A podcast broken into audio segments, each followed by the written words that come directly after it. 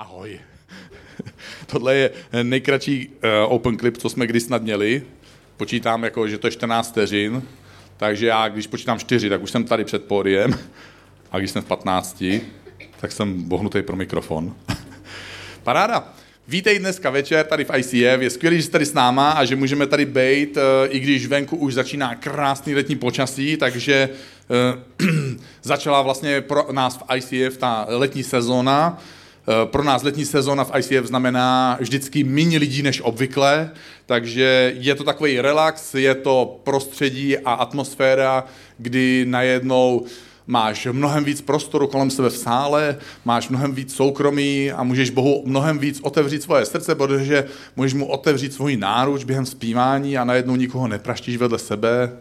A máš ten pocit svobody, že můžeš Boha uctívat a já teda dneska jsem měl dva takový momenty, jsem si říkal, ty já snad ani nebudu schopný výjít na pódium a mluvit, protože to bude ostuda, jak budu tady už mudlaný. A tak eh, naštěstí nemám šminky, takže je to dobrý, uh, nic se nestalo a jsem šťastný a spokojený, úplně nabitej, ale opravdu, jako upřímně pro mě dnešní večer a dnešní worship byl paráda, takže díky kapele a díky Bohu, že to takhle mohlo být. A jestli jsi to prožil, tak taky.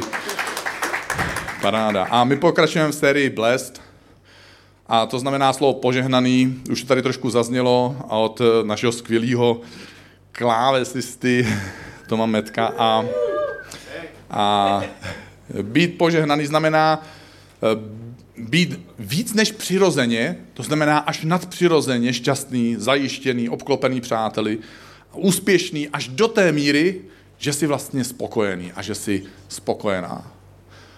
To je požehnání. A vlastně celý, celá ta série se jmenuje Blessed. A my se celou tuhle sérii snažíme bavit o Bohu, který údajně stvořil celý vesmír, který tobě a mně dal život, který tobě a mně dává smysl, který nás přesahuje v každém možném smyslu, který má dostatek energie, síly a moci, aby vykonal cokoliv, a my se snažíme tohohle velkého, obrovského, všemohoucího, nekonečného, vševědoucího Boha vměstnat do naší hlavy a do našeho srdce. Wow. A proto, když Boha přijímáme tímhle způsobem, tak můžeme dovolit svoji hlavě a svojemu srdci, aby se rozšířila natolik, aby tenhle velký Bůh se mohl do těch našich malých myšlenek a našich malých srdcí někdy vejít.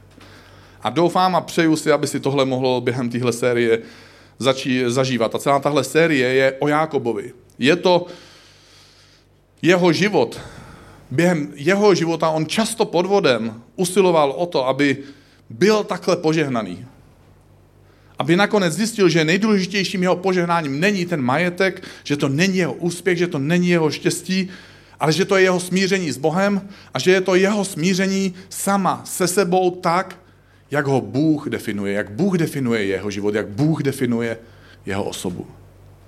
A důležité je o Jakubovi vědět, že Bůh Bible se odkazuje na svůj vztah s Abrahamem, s Izákem a s Jakobem, což byl dědeček, otec a syn, nebo otec, syn a vnuk, prostě jakkoliv to si to vezmete. A když se kdykoliv v budoucnu v Bibli od tohohle okamžiku, od, po Abrahamovi, Izákovi a Jakobovi někdo Boha zeptal, bože, kdo jsi? Když Bůh k někomu promluvil a ten člověk říkal, slyším hlas, co to je? Kdo jsi?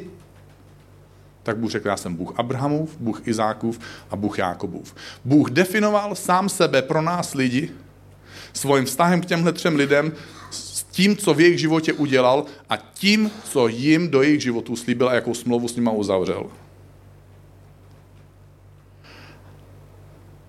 Takže Bůh jim říkal, já jsem ta nadpřirozená osoba, já jsem ta entita nebo osobnost, která má moc a vůli a měl vztah s těmihle třemi lidmi. A podobně jako se říká, že na to, aby se někdo mohl urazit, musí být na jedné straně někdo, kdo uráží a na druhé straně někdo, kdo dovolí, aby ty věci, myšlenky, slova a činy ho urazili, protože ty nemusíš tomu vždycky dovolit, aby tě to urazilo tak na to, aby mohl existovat podvodník Jákob, musel taky existovat někdo, kdo byl podvedený a v tomhle příběhu a v téhle rodině to byl Ezau. Kdo se nechal podvést? Byl to Jakobovo, byl to Jakobův syn, bylo to eh, teda Izákův syn, Jakobův bratr, Jakobovo dvojče, akorát, že jak už jsme slyšeli minulý týden, tyhle dvojčata se lišily, protože Jakob byl na celém těle holý, takže to byl metrosexuál, a Ezau byl na celém těle chlupatý, takže to byl, jak se to jmenuje? Cože? Já neslyším. Tak já mám svůj název, už jsem ho dneska ráno vymyslel natursexuál, jo, a, a takže když vás neslyším, tak prostě si pomůžu sám. a aby jsme mohli víc ještě začít tenhle příběh, tak si teďka pustíme krátký video, který nás uvede do té části, kterou dneska budu mluvit já o Jakobovu a Ezauovo životě. Pojďme se podívat na jejich příběh.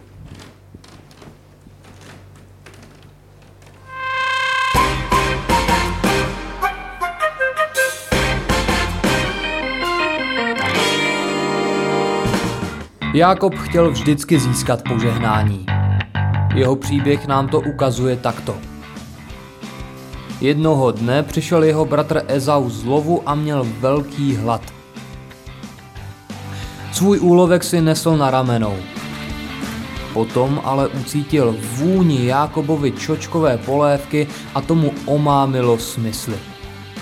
Místo, aby Jákob nabídl polévku bratrovi jen tak, mu tenhle malý zloděj požehnání řekl. Můžeš mít polévku, ale musíš mi dát své prvorozenectví. Bratr odpověděl. To je mi jedno, vezmi si ho, hlavně, že můžu jíst teď hned. A tak tahle vychytralá liška získala otcovo dědictví a požehnání.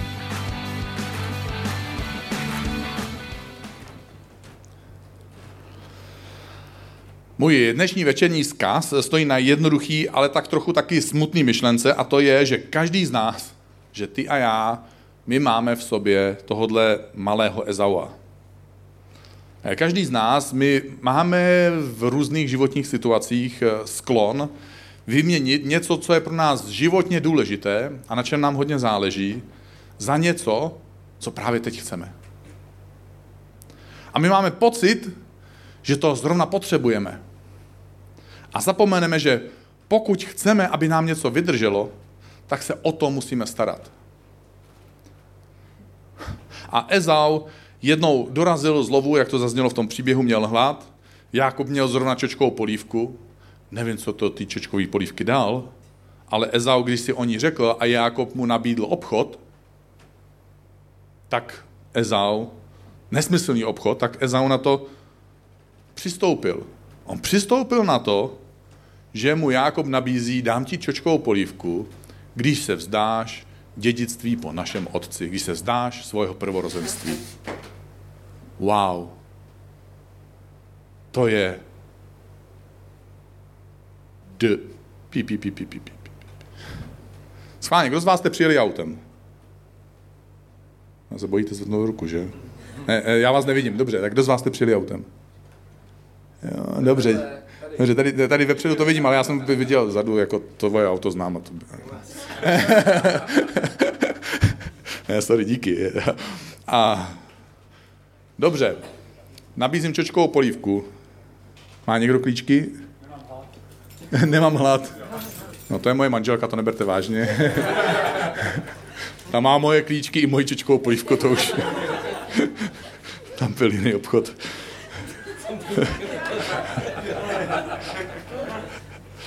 Představte si to, co to je za inteligenci, že? Takže eh, Bible, eh, Ezau přišel, eh, přišel za tím Jákobem a Bible říká, Jákob dal Ezauovi chleba a čočkovou kaši, ten se najedl, napil, teď mě ten příběh trochu překvapuje, protože ten napsáno pak stal a odešel, protože chlap většinou, když se najede, nají a napije, tak pak lehne a usne, ale nevadí.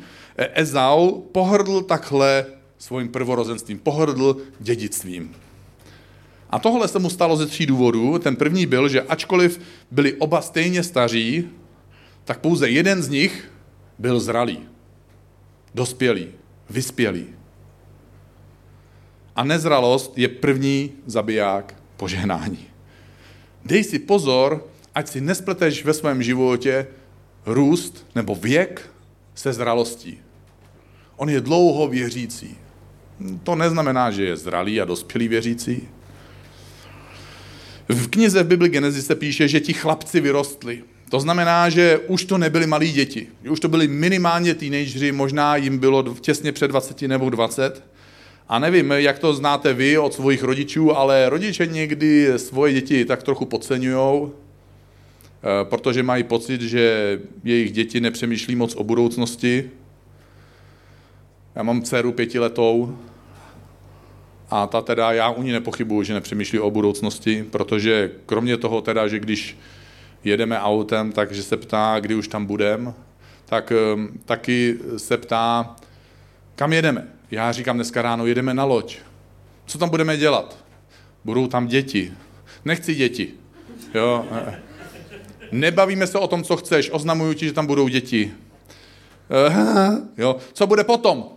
V tom případě, protože tuší, že budu neústupný. Jak co bude potom? Říkám, pak bude oběd. Já nechci domů. Jo, ona tuší, že oběd bude doma protože, nevím, prostě bude doma, protože to taky řek.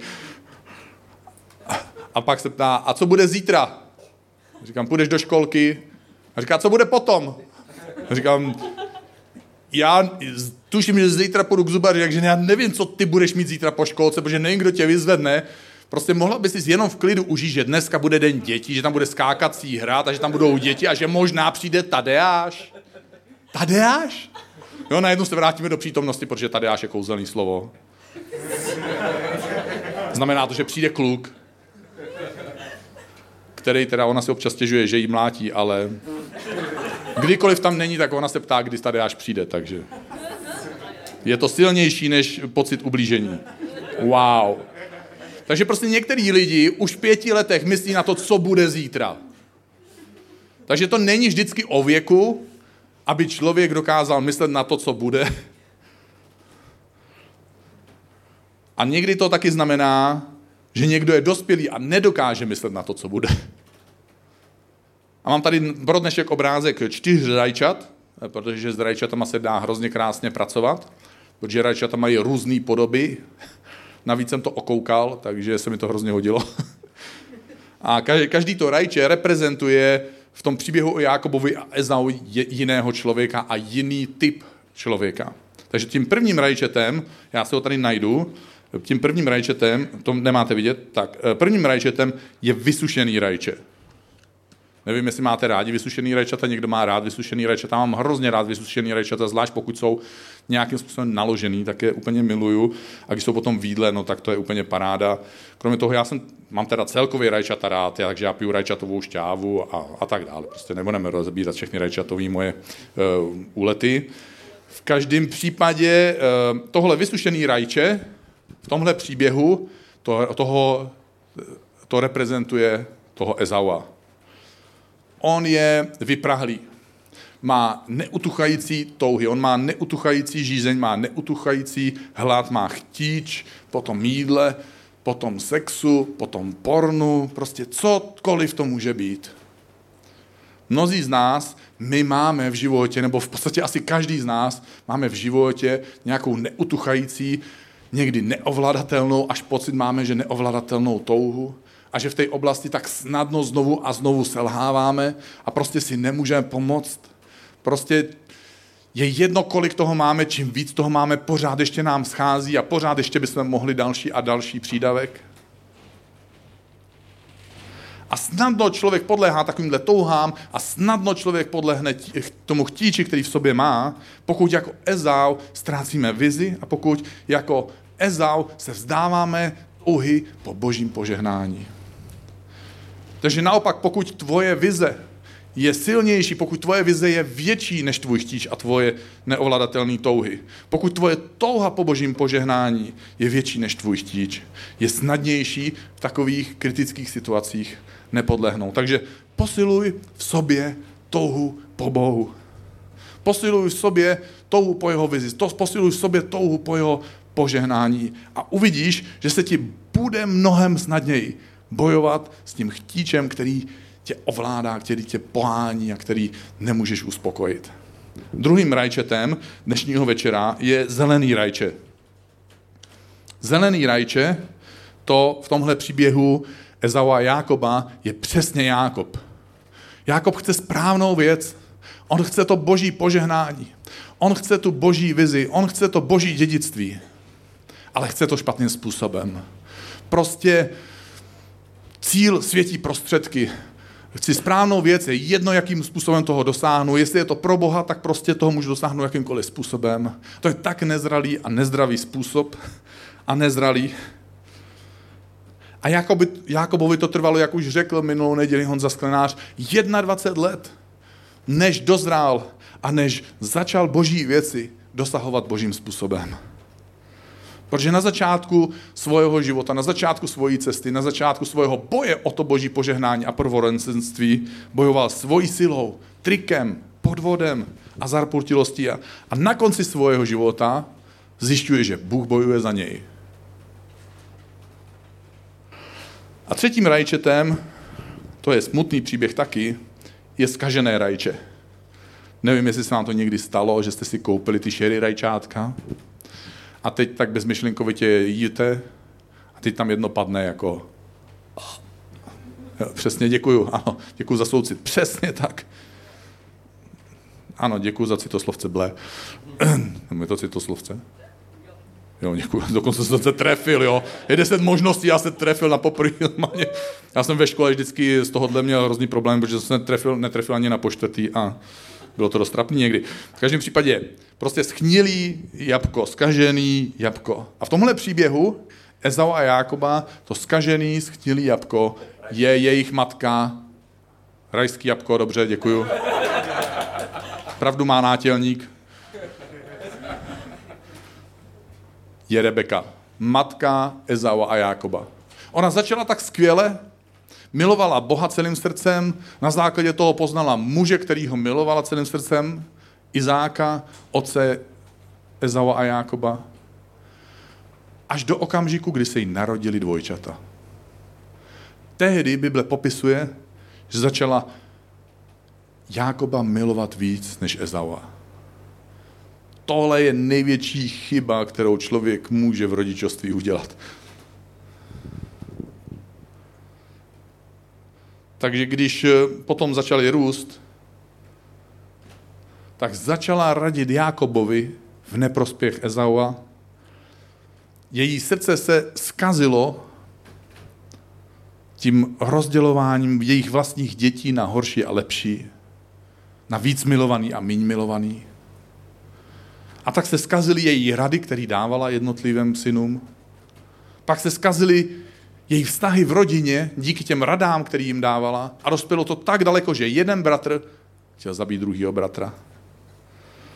A čtvrtým rajčetem dočkali jste se, uf, konečně, že? Je zralý rajče. Kdo to asi je? Je to jejich otec Izák. Muž, který celý život následoval Boha, nazbíral boží požehnání a nyní ve stáří se připravuje na to, že všechno to požehnání, který má, všechno, co mu Bůh slíbil, všechno, co Bůh pro něj udělal, všechno, co pro něj chystá v budoucnosti, všechno, co Bůh reprezentuje, předá následující generaci. Zralý muž, který předává tu největší věc ve svém životě další generaci. A moje otázka dneska ráno je, jaké rajče bys chtěl nebo chtěla být? Já tuším, jo? Ale my víme, že někdy jsme tak trochu jiný rajče. A proto, když já to takhle říkám a když se tě zeptám, jaký rajče bys chtěl být, tak tě to tak trochu taky píchne. Au. A v dopisu Římanům apoštol Pavel připomíná, co Bůh kdysi řekl.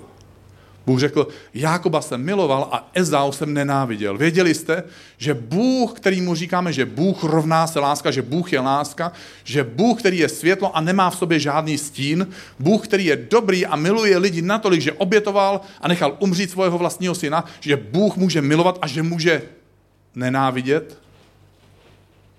Wow. To je děsivý. Máme v ICF věc, které říkáme ICF pentagram. To je jiný pentagram, než jste, byste čekali. Já doufám, že se objeví za mnou. Uf, děkuju, už jsem, protože jinak se rozvíjela, já už jsem to viděl, jak se rozvíjí na vašem vnitřním plátně, jako ten jiný pentagram.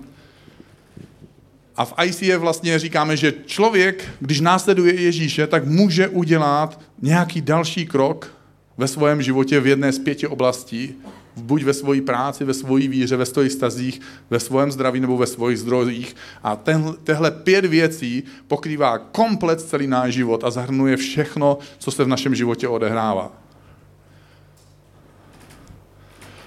A když, když je novoroční půst v ICF, nebo když mám v létě dovolenou, tak se během modlitby ptám Boha, Bože, kterou, v které z těchto pěti věcí by si chtěl, abych udělal svůj next step, svůj nejbližší krok směrem k tobě.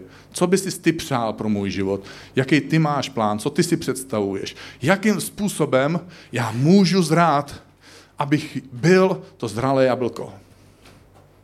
Rajské jablko, děkuju. Ani jste to nemuseli říkat, já už to slyším z vašich myšlenek. My se v ICF také navzájem pozbuzujeme, taky na small group, aby jsme udělali v těchto oblastech čas od času jeden krok. Protože vždycky, když chceš ujít dlouhou cestu, musíš udělat první krok a pak další první krok a další krok. Takhle se chodí. Wow, to je hluboký. Jsem čekal, jestli někdo bude reagovat. Pak je tu druhý zabiják požehnání. A to, to, to, to je to, že se naše neuspokojené touhy promění přehnaný a neovladatelný emoce. Ah, Bible popisuje Ezaovou situaci takhle. Ezau tehdy Jakobovi řekl, dej mi přece hled toho červeného, co to je, je mi jedno, tady toho červeného jídla, vždyť jsem vyčerpaný. My čas od času v životě, v životě máme okamžiky prázdné lahve. Kdyby bychom se tak moc rádi napili, Dneska zrovna to je tak příznačný. Přijdete sem na loď, venku je vedro. Tak moc rádi byste se napili. Představte si, že by se za 20 korun prodávali prázdní lahve. Já jsem si koupil pití a nechal jsem si ho na baru. Zbyla mi prázdná lahev. To je pravda. A ty si někdy v životě a říkáš si, já bych potřeboval, já bych, já bych se potřeboval napít. Já bych potřeboval novou sílu, já bych potřeboval vidět v tom nějaký smysl. Já jsem byl pět dní v práci, je pátek odpoledne. Já jsem unavený, já jsem prázdný, já jsem vyžímaný. Já se 21 dní postím, já jsem unavený, já jsem hladový. Já jedu s dětma v autě na konferenci. Jo, eh, já vám přeju, jeďte na konferenci určitě, ale ne s dětma. Jo? Už tam budem, Kdy už tam budem? A už tam budem, to jsou dvě variace jedné otázky.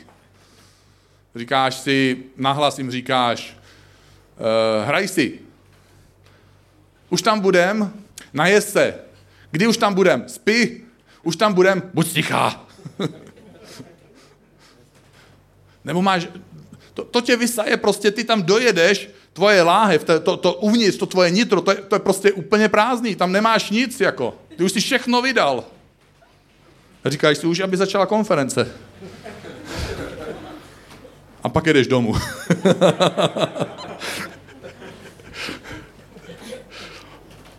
a píšeš si kázání o prázdný láhvi a říkáš si, to tak funguje. Minimálně tohle bude upřímný. Nebo někteří z vás to zažíváte. Máte dlouhý konflikt v nějakém vztahu, nebo v manželství, nebo s rodičema. A najednou seš v bodě, když se podíváš dovnitř sebe, nic tam není. Říkáš si, abych se tak rád napil, já bych tak rád možná dal napít druhé straně, abych tak rád znovu začal. A nemám co nabídnout, už nemám sílu jít dál, nemám schopnost něco nabídnout. K čemu je mi prvorozenství? Když mám hlad, Nevím, jestli to víte, ale chlapi to mývají tak. K čemu je mi prvorozenství, když umírám hladem? Já jsem sice měl v oběd, jo, takže asi hladem neumírám, ale prostě teď uběhly 4 hodiny a já umírám hladem, to je prostě jasný. K čemu je mi víra, když mi dítě zemřelo? Čemu mi je manželství, když jsem nešťastná? A kdy na nás nejvíc ďábel útočí? Já tady mám tady, tady ten toho hada, ten tady není náhodou, jakože tady si děti hráli. To mi koupili, protože jsem požádali, aby mi koupili hada. Oni ovšem nevěděli, k čemu to hada potřebuju. Ďábel, náš nepřítel, na nás útočí tehdy, když jsme slabí. On nás, podobně jako anakonda, obmotá kolem.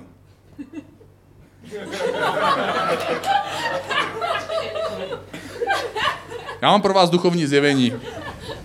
Já jsem zrovna dneska ráno zjistil, že na mě je ďábel krátkej. A vy už teďka víte, jak na to. ale, ale co ďábel dělá? Přesně to, co dělá anakonda. On nás, on nás obmotá a teď čeká. A ty ve svém životě máš takový nádech a výdech a tehdy utáhne. A pak děláš nádech a pak tě pádem brzo musíš dát výdech a utáhne. A takhle tě svírá víc a víc. Takhle tě škrtí, drtí ti kosti a nedovolí ti se nadechnout. A tvoje situace, tvoje nitro je sevřený víc a víc.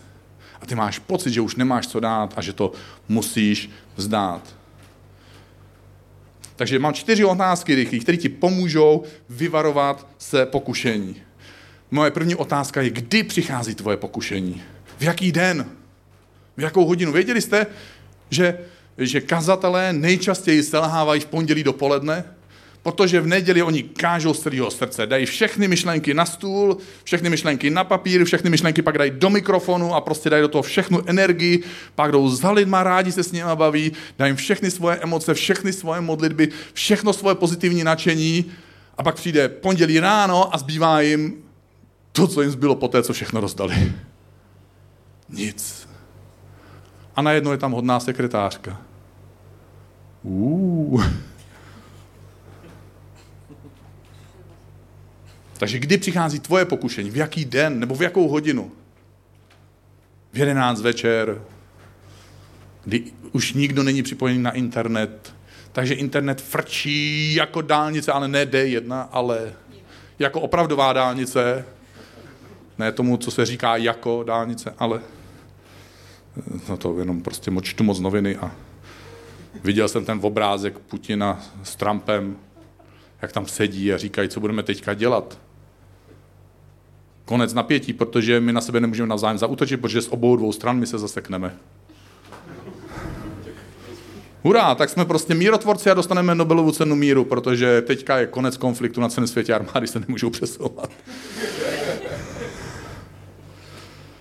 Takže v jaký den, v jakou hodinu, kdy jsi nejčastěji pokoušený, kdy nejčastěji podléháš. Když se podíváš do svého života, tak vysleduješ, že sice to není vždycky stejný, ale že nějaký vzorec, časový vzorec se tam často opakuje. A potom, kde nejčastěji přichází tvoje pokušení? Když jsi doma, když sedíš na internetu, když jsi v práci a vidíš svoji kolegyni, když jsi na služební cestě a nikdo tě nevidí, když sedíš v hospodě, když jsi s kámoškama. A kdo tě pokouší? Je to ta tvoje kolegyně? Jsou to ty tvoji kamarádi? A za jakých okolností sílí tvoje pokušení. Když jsi unavený, nebo možná někteří z nás, když jsi na vrcholu, kdy máš pocit sebevědomí natolik, že právě nevidíš na špičku nosu a nevidíš na to, že stojíš před propastí a zrovna padáš, protože máš, jsi tak sebevědomý a jsi pišnej. Nebo když ti někdo ublíž, zraní tě a ty prostě si říkáš, už to nemá smysl, já to zdávám, prostě to už, teď už to prostě kašlu na to. A nepřítel má jednu věc, on má čas. On má čas. A on zná tvoje slabosti a on si počká klidně 25 let. 25 let tvojho krásného manželství on si počká. Ale pak přijde tvoje rutina. Ty jsi jednou na začátku, kdy jsi umyl nádobí, ona ti kdysi vyžehlila poprvé košili. A vy jste si navzájem poděkovali, byli jste šťastní a vděční. Protože to bylo poprvé a bylo to krásný a úžasný. Ale pak to děláš po 30. Pak po 150. pak po 350. A najednou už nikdo neděkuje a už to není tak krásný a úžasný. Nebo 30 let tvojho přátelství. Ty něco špatně pochopíš. 15 let znešený služby Bohu a lidem. A najednou oni tě zklamou. Boží nepřítel ví, že dřív nebo později se unavíš, že ti věci zevšední, že, že tvoje vize vybledne, že tvoje nadšení vyprchá a že tvoje každodenní rutina, která tě úspěšně, která ti dala ten úspěch a dovedla tě až sem, tě přestane bavit. A tehdy tě chtíč zhltne jako malinu. Takže dej si pozor, aby tvoje neuspokojené touhy se neproměnily na přehnaný neovladatelné emoce, protože takhle lidé přichází o boží plány, o svoje poslání a o svůj životní odkaz. A třetí a poslední zabiják požehnání je, dej si pozor na pokušení zdát se toho, co chceš ve svém životě, za něco, co chceš hrozně moc právě teď. My znovu nakoukneme do příběhu Jakoba a Ezau. Jakob pak dal Ezauovi chléb a čočkovou kaši, On se najedl a napil, pak vstal a odešel. Ezau získal okamžitě, co potřeboval a prdnul prvorozenstvím, prvorozenstvím, tedy právem, zdědit všechno po svém otci. Tvůj a současně boží nepřítel ti chce ukrást klid, chce ti ukrást pomazání, chce ti ukrást požehnání a chce ti ukrást tvoje poslání. A ty mu to nesmíš nebo nemusíš dovolit tohle přesně je příběh Ezau a Ezau dovolil, aby mu někdo ukradl požehnání. Aby mu někdo ukradl poslání, aby mu někdo ukradl prvorozenství, aby mu někdo ukradl dědictví, který skrze svého otce měl přijmout. To dědictví toho velkého požehnání s velkým P.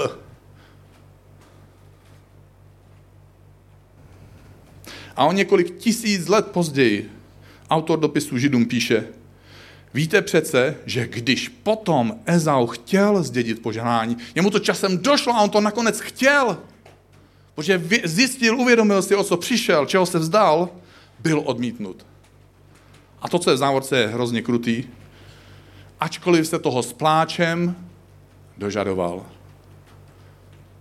Je jedno, na jedno. My, my kážeme v církvi tak často a upřímně, a protože tomu věříme, že když se nepodaří ten plán A, takže je plán B, a když se nepodaří plán B, že Bůh má ještě jiný plán B. Ale Ezau chtěl plán B, se slzama se ho dožadoval, ale byl odmítnut, protože ve svém srdci nedokázal najít příležitost ke změně. Ezau se nedokázal uvnitř změnit. Jemu něco došlo, ale uvnitř se nedokázal změnit. Jakoby věci ne vždycky úplně docházel, docházely, ale v jeho srdci se dokázal změnit.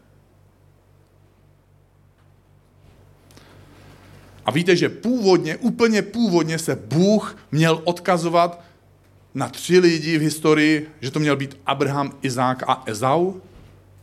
Že to měl být Bůh Abrahamův, Izákův a Ezaův proč tam dneska není Ezau jméno?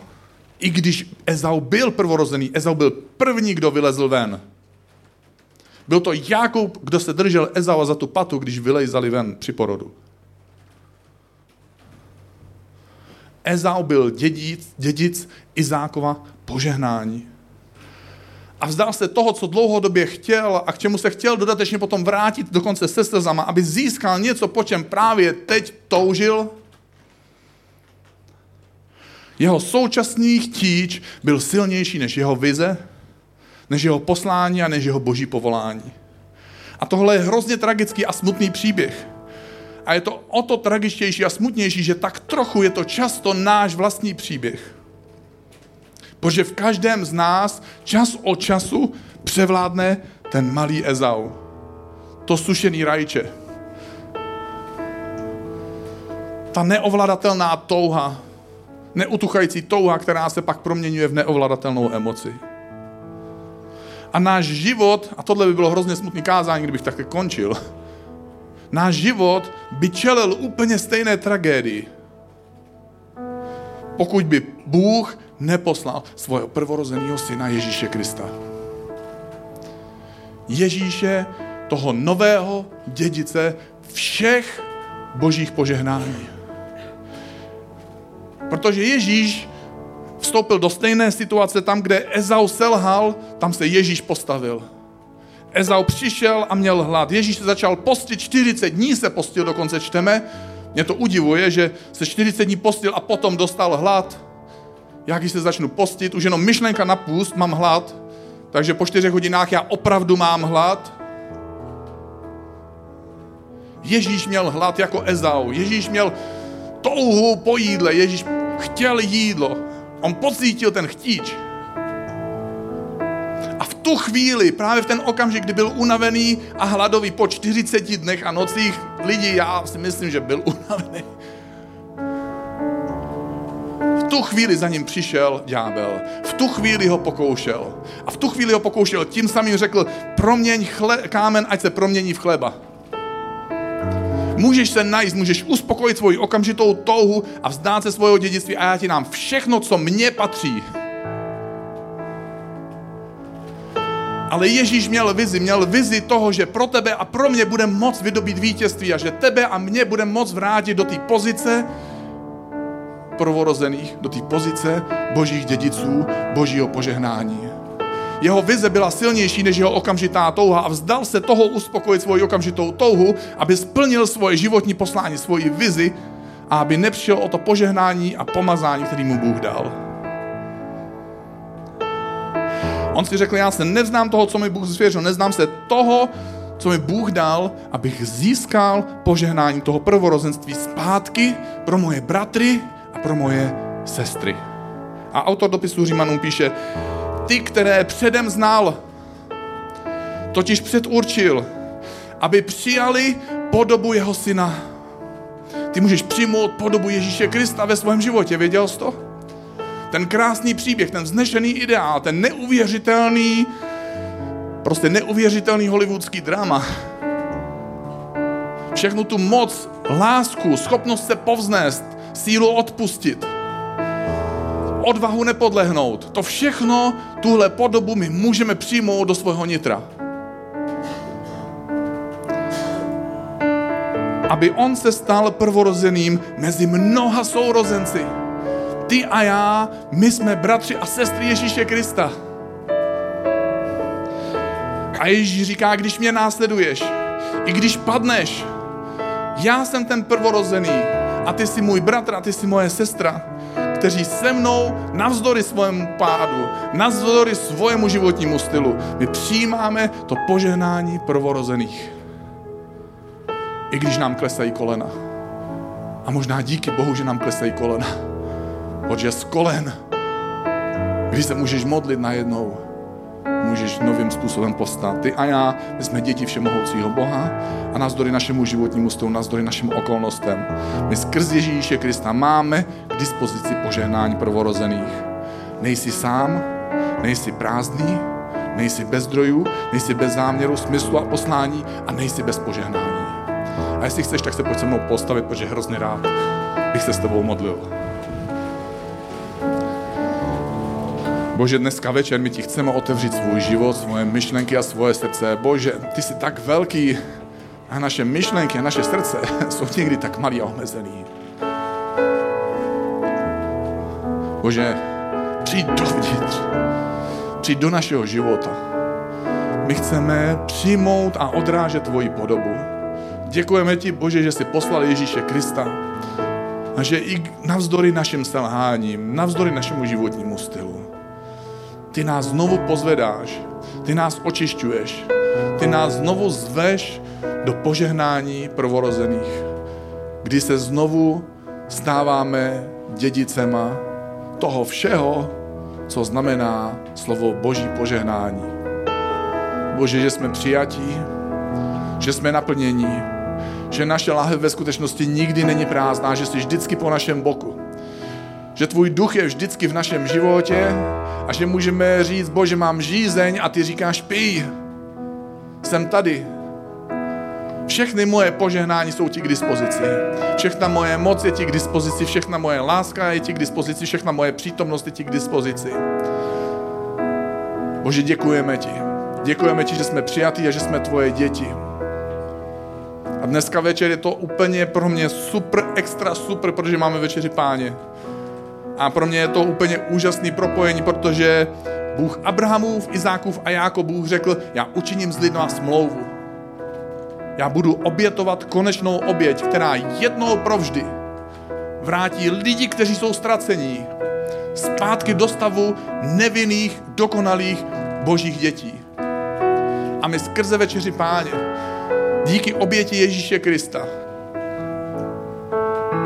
znovu si uvědomujeme a znovu spečeťujeme pro nás, protože Bůh s tím počítá, pro nás spečeťujeme, Bože, jsem tvoje dítě. Jsem tvůj dědic. Skrze Ježíše jsem prvorozený, skrze Ježíše jsem prvorozená. Jsem Ježíšův bratr, jsem Ježíšova sestra. Takže teďka je příležitost během téhle písně, kterou můžeš zpívat jako svoji modlitbu. Můžeš si jít dozadu pro večeři páně, vzít si chleba, vzít si víno, vrátit se na svoje místo a dál zpívat z celého srdce, s vděčností, kterou můžeme mít, pokud jsme poznali Ježíše a dát mu to nejlepší, co v nás je.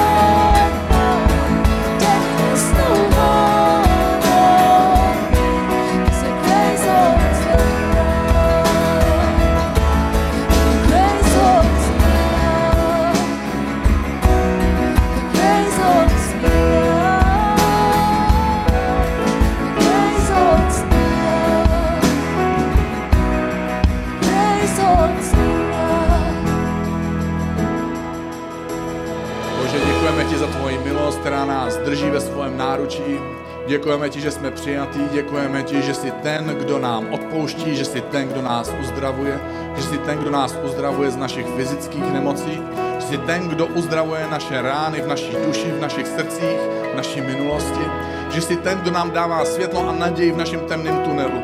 Děkujeme ti, že jsi ten, kdo nám dává sílu si stoupnout a jít znovu dopředu. Děkujeme, že jsi ten, kdo nás pozvedá, že jsi ten, kdo je světlem pro náš nejbližší krok, ten, kdo nás znovu přijímá, že jsi ten, kdo ví, v jaké situaci jsme a že, že jsi ten, kdo má naději a víru a víš, do jaké situace nás vedeš. My ti děkujeme, Ježíši, že máme vždycky naději, že nejsme nikdy ztracení a že jsme vždycky vítaní. Děkujeme ti za to tenhle večer, že ti můžeme patřit, že jsme tvoje děti.